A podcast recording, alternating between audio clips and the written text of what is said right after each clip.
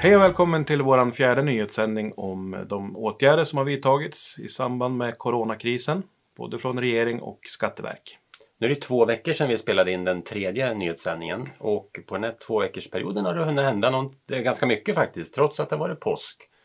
Vi har fått en del större nyheter och ett antal kanske mindre men välgörande nyheter. Mm.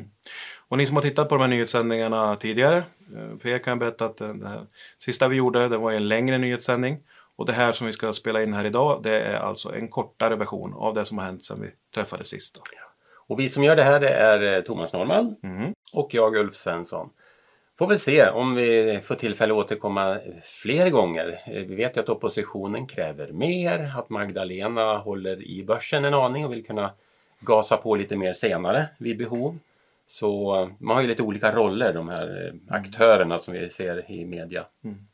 Nej, mer kommer det säkert, så får se vilket tempo som sagt. Och det är, redan nu så är det ju historiska nivåer vi pratar om i eller stödpaket. Då. Och även fast Sverige inte har så speciellt hög statsskuld att tala om då. Så nu i samband med de här sista okejet som man söker från, från riksdagen då, om att få höja utgiftstaket med 350 miljarder så börjar man faktiskt närma sig till och med EU-gränsen på hur mycket statsskuld ett land får ha. Nu är det ju många länder som ligger över gränsen, det måste oh ja. säga, särskilt oh ja. i nutid. Så. Men vi får se vad som kommer. Vad ska vi prata om idag då? Ja, lite grann så här kort då. Förseningsavgifter, var god dröj har vi sagt. Mm. Och det innebär helt enkelt att Skatteverket har gått ut och sagt att nu under en kort period så får man lämna in lite för sent utan förseningsavgift. Arbetsgivardeklarationer, momsdeklarationer och så vidare. Mm. Och när vi fortsätter på Skatteverket då, så har man också öppnat upp för att lättare byta redovisningsperiod och metod. Så att det, det återkommer vi till. Sen har vi det här med hyreskostnader. Det har ju varit en stor fråga och nu är det äntligen på plats. EU-kommissionen har godkänt och vi i Sverige har nu klubbat igenom och att nu ska det bli ett stöd till eh, hyresgästerna, hyresvärdarna. Jag vet inte vem man ska säga att det riktas åt, men till symbios. båda egentligen. Mm. Sen korttidsarbete är ju en eh, ja, sorgebarn för oss som jobbar med nyheter för det händer någonting hela tiden. Eh, och det som då vi ska titta på nu är att man har valt att införa nivå 4, vilket är ju jättebra för de företag som behöver de här stöden. Och sen att Tillväxtverket några pudlar om handelsbolagen kan man väl säga. Vi har ju inte tidigare förstått hur det ska gå till med handelsbolagsdelägare och det har inte Tillväxtverket nu kommit på att det gör nog inte de heller. Och sen har vi det med anstånd. Det har ju också varit i debatten ganska mycket om den kostnad det skulle bli om man begärde anstånd. På årsbasis väldigt hög icke avdragsgill räntekostnad kan man väl kalla det. Och nu har ju man i finansutskottet drivit igenom att det ska bli en sänkning, ungefär en halvering. Så vi ska titta på vad de nya nivåerna ger. Mm. Kan ju börja den änden och det är ju som Ulf säger att eh, man införde det här och det är ju jättebra att man kan få de här anstånden då. Men många tyckte att det var ju nästan till ockerränta med tanke på den räntenivå vi har idag. Anståndsavgiften som man gick ut med först då, det var ju 0,3 procent per månad. Plus då vanliga basräntan 1,25 procent. Och eftersom de här räntorna då inte är avdragsgill så motsvarar det en, en marknadsränta på drygt 6 procent. Det vill säga om du hade fått en avdragsgill ränta hos en bank. Eh, så att nu har man då tittat på det här och eh, som sagt det minskar rejält. Och man har gjort en ganska bra lösning så att det är bara basräntan som utgår de första sex månaderna. Så behöver bara anstånd i sex månader då blir räntan bara 1,25 procent. Om man sen då behöver låna de här pengarna, eller man ska kalla det för, få anstånd med dem då ytterligare period, då får man en anståndsavgift på 0,2 procent per månad. Så där kan man ju då, om man begär anstånd upp till 12 månader som man kan få, så kan man ju också välja att betala tidigare om det går. Så ja. Den här sista sex månaderna som då blir lite dyrare, det får man ju då se, kanske man slipper, eh, man slipper hamna där om man har möjlighet att betala i tid, eller betala i förväg. Mm. Och översätter man det här också då, det nya systemet i marknadsränta som du hade fått alltså, hos en bank som du hade fått göra avdrag för. Då motsvarar de första sex månaderna, då är det på 1,6 procent. Och efter sex månader då kommer räntan, och kostnaden att höjas till 3,1 procent. Och fortfarande är vissa kritiska mot det här men eh, det är kanske inte lika många kritiska röster. Det är ganska rimliga nivåer. Ja. Precis. Okej, ska vi gå vidare på Skatteverksfronten då? Momsen, om man redovisar moms enligt faktureringsmetoden då eh, levererar man in utgående moms ibland snabbare än man har fått betalt av kunderna. Mm. Nu säger Skatteverket att på grund av den här krisen så finns det särskilda skäl, vilket ju krävs, för att gå ner till, gå ner till, säga, till kontantmetod eller bokslutsmetod.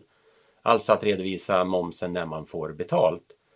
Eller vice versa, man redovisar ingående moms när man betalar sina leverantörsskulder. Mm. Så det är klart, där blir det en senare läggning. Men just för att slippa ligga ute med eh, utgående moms på framförallt kundfordringar då, i, när man har ganska hög eh, omsättning eller många kundfakturor, då kan det vara vettigt att gå över till eh, Eh, kontantmetod för att senare lägga momsinbetalningarna. Mm. Och som tidigare så kräver en omsättning på högst 3 miljoner så det har inte ändrats. Sen har vi byta redovisningsperiod för moms då. Eh, det är att om man har gjort en frivillig övergång till en kortare redovisningsperiod, då gäller det i 24 månader. Liksom man, får, man får bli vid sin läst där under två års tid. Såvida det inte finns särskilda skäl som talar emot detta, står det också. Då. Och nu har Skatteverket meddelat att coronakrisen är ett sådant särskilt skäl som innebär att man kan bortse från det tidskravet. Så att då får man ju då gå till en, till en längre redovisningsperiod om omsättningen tillåter förstås. Då.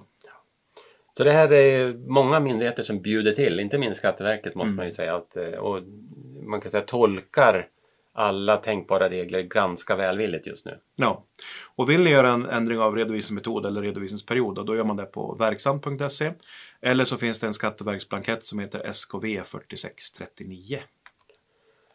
Och så till eh, den eh, neverending storyn om korttidsarbete, korttidspermittering där vi har ständigt nya tolkningar kan vi säga från Tillväxtverket. Och det kanske inte är så konstigt eftersom reglerna är nya och det kommer, tillkommer frågeställningar hela tiden. Mm.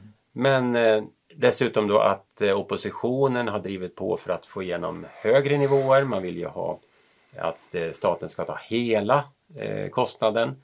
Då kontra Magdalena, man säger att då kan det till och med bli en negativ kostnad, en utbetalning till företagen netto. Det, så kan man inte ha det, säger hon. Nej. Men 80 eh, procent ska man kunna eh, ta bort arbetstid och alltså bara jobba 20, upp till 20 procent mm. och få ersättning för en mycket stor andel av den totala lönekostnaden.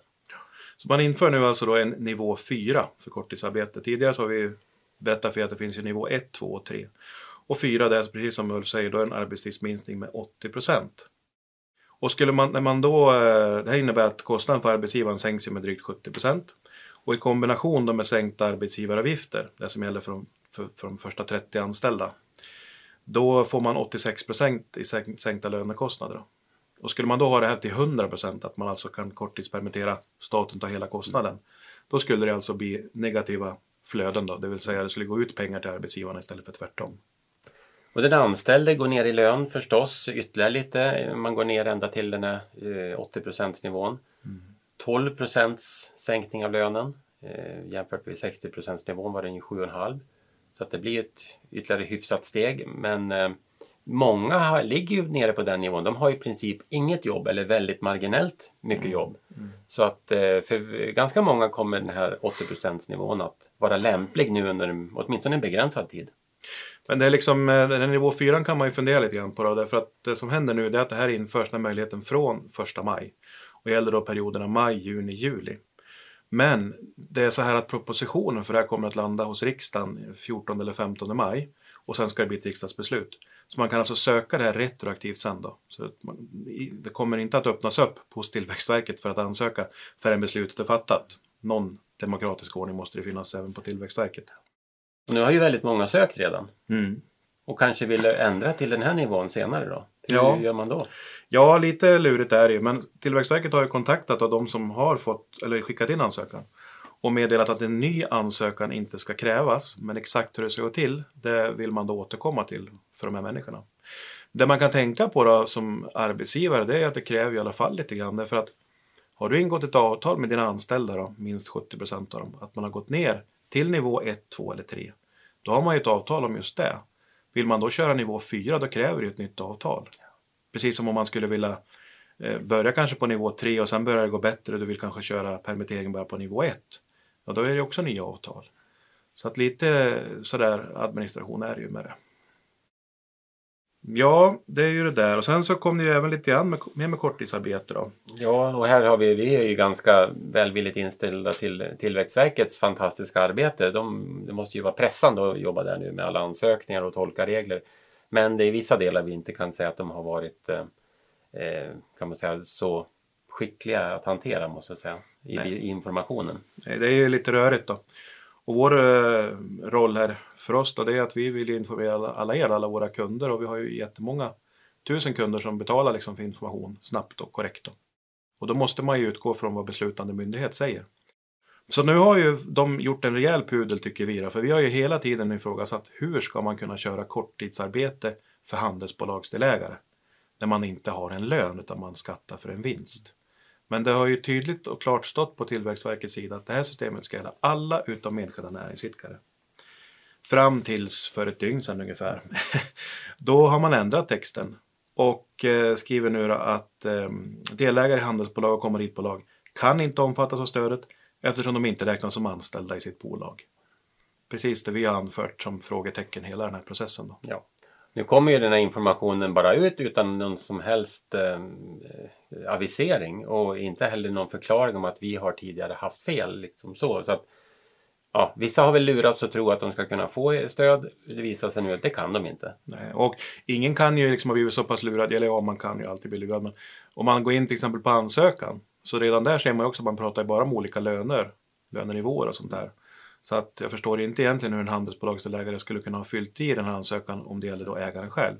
För det ska man också vara tydlig med. Det finns ju handelsbolag som har anställda. Det finns enskilda näringsidkare som har anställda. Och för de anställda i de här, mm. då kan man ju gå in i, i, i korttidsarbete, i arbetstidsförkortningssystemet som det är idag. Då. Absolut. Men det är inte nog med det, utan man har, vi ser också i vår frågeservice att eh, tyvärr Först så ropar man på att staten ska gå in och rädda företagen och näringslivet och det tycker vi är helt rätt. Men samtidigt då så när man gör det då direkt så börjar ju väldigt många spekulera i hur ska man utnyttja systemet. Uppfinningsrikedomen är ju stor, det måste vi säga. Det, ja. Av alla dessa frågeställningar vi fått in, det är ju många som vi inte ens själva hade kunnat komma på. Nej, Nej och sådana här saker som att eh, man har ju ägare som vill alltså, införa arbetstidsförkortning men bara för ägaren själv. För att man har så otroligt mycket jobb så man vill inte att personalen ska jobba mindre. Och så frågar man kan man även anställa en ny person för att vi har ju så mycket jobb. Och jag menar man får ju komma ihåg alltså, alltså själva portalparagraferna i det här va? att man ska ju ha en ekonomisk kris som har orsakats av den här pandemin. Visar sig att man inte har det då kommer man att bli återbetalningsskyldig för det här stödet. Och vi vill liksom varna för det här för nu går det fort. Eh, 48 timmar efter att den här ansökningen öppnades upp, det var ju möjligt 7 april vill jag minnas. Mm. Efter 48 timmar tror jag att de första hade pengarna på sitt konto.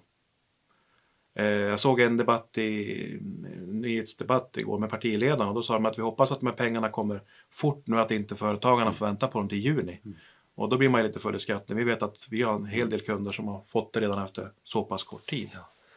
Och det kan man säga, om jag gör ett misstag och, eller räknar fel och jag hamnar på lite för hög arbetsprocent, ja men då rättas det ju bara till i avstämningen. Inga problem. Det är inga straff på det liksom. Det blir att en återbetalningsskyldighet.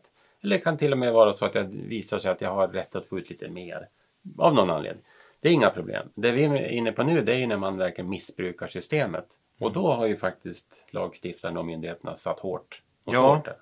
Precis, på den här pressträffen så var man ju väldigt tydlig och framförallt Per Bolund också att missbruk kommer ju att bestraffas. Liksom. Man ska inte vara rädd för att söka. Gör man ett ärligt misstag så är det ett ja. misstag.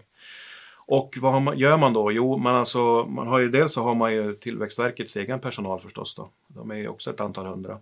Sen har man då fått eh, hundra handläggare från Skatteverket som ska in och förstärka granskningen på det här. Experter på fusk. Ja, precis. Alltså de kan hitta fusk. Ja, riktiga skatteillrar om man får säga mm. så. Och dessutom då så får nu då Skatteverket ytterligare 130 medarbetare och de ska ju då gå in och kolla an bakvägen om man får säga så. Man ska alltså öka kontrollerna till exempel på branscherna som har personalliggare. Många av de branscherna har ju drabbats hårt av det här. Då går man in och tittar i personalliggan om den stämmer. Då, va? Är det så att man verkligen jobbar så lite som man säger till, till Tillväxtverket? Då? Ja, och vilka är på plats ja. jobbar? Ja. Så det blir det ju tuffare tag då. Okej, ska vi byta ämne? Ska vi ta det här med eh, hyresnedsättning eller bidrag eller stöd för att få, om man får hyressänkning? Ja, precis. Och det här är ju, jag vet, det har inte hänt så ruskigt mycket. Vi rapporterade ju tidigare också om hur det skulle gå till då. Bara en kort repetition, alltså det är ett tillfälligt stöd till företag i vissa branscher och det är väl det där som vi har fått mest frågor om. Vad då branscher liksom? Mm. Sällanköpshandel, vad är det? Så restaurang, hotell, de var ju givna. Mm. Och sen var det då sällanköpshandel, alltså butiker kan man säga, som säljer sällanköpsvaror, mm. inte livsmedel. Mm. Och men hade man också den här brasklappen då att det var även det andra som hade påverkats hårt av det här. Och eh, ja, staten ska ju stå för 50% av hyresnedsättningen. Alltså som hyresgäst måste du förhandla med hyresvärden. Inser då hyresvärden att går vi inte med på det här så kommer vi att få massa tomma lokaler, så går man med på att sätta ner hyran. Maximala statliga stödet baseras på en hyresnedsättning på 50% och då går staten in med hälften, så 25% i det här fallet. Om hyresvärden bara vill avstå på 30% av intäkten, då går staten in med 15 och det är fastighetsägaren som söker och det ska hanteras den vägen så man ska slippa belasta eh, hyrestagarna om man tänkt då. Mm. Men det är som sagt en överenskommelse med hyresvärden krävs. Och ansökan och allting då sker till länsstyrelserna. Man måste ha ansökt senast 31 augusti. Och avtal ska man ha ingått senast 30 juni. Vi ser det är alltid massa läckra datum att minnas när det gäller de här reglerna. Det som är nytt nu då, det är det att det här stödet måste godkännas av EU. Och det har man nu gjort. Så nu kan vi säga att vi vet att det kommer att bli så här och vilka branscher då? Därför att när man då frågade EU, då skickade man med en lista också. Liksom. De här branscherna kommer vi att ge det här stödet. Och nu har man ju då från EUs sida sagt att det här är ett okej stöd att ge.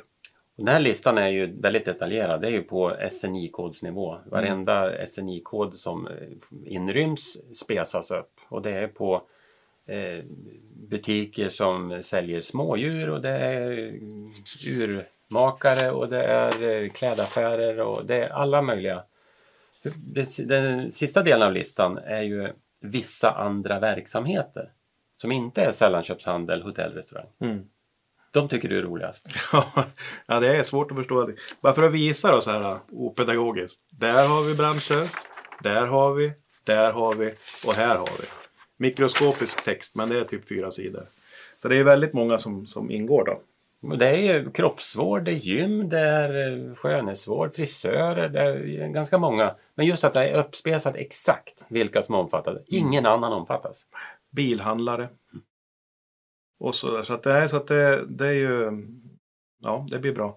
Vi hoppas att det här stödet är någonting som, som väldigt många kommer att kunna nyttja nu att fastighetsägarna går med på det, att det kan bli ett bra stöd. Det är lite lurigt för nu är vi ju inne, när vi spelar in det här så är vi i mitten av april. Mm. Det ska gälla april, maj, juni. Så mm. att det är många som då inte kanske ens har betalat sin hyra i tid för att de tror, har väntat på stödet och det har blivit fastighetsägare som är lite tveksamma nu då eftersom hyresgästerna inte har betalat. Och vi får väl se ja. vad det leder till. Men som vi har sagt tidigare också, när de här systemen är på plats, vad man har sagt en tidsperiod, så är det ju väldigt, väldigt lätt att bara helt enkelt skjuta fram allting en månad. Mm. Då är allting liksom finns på plan, man vet hur man söker, man vet alla detaljer.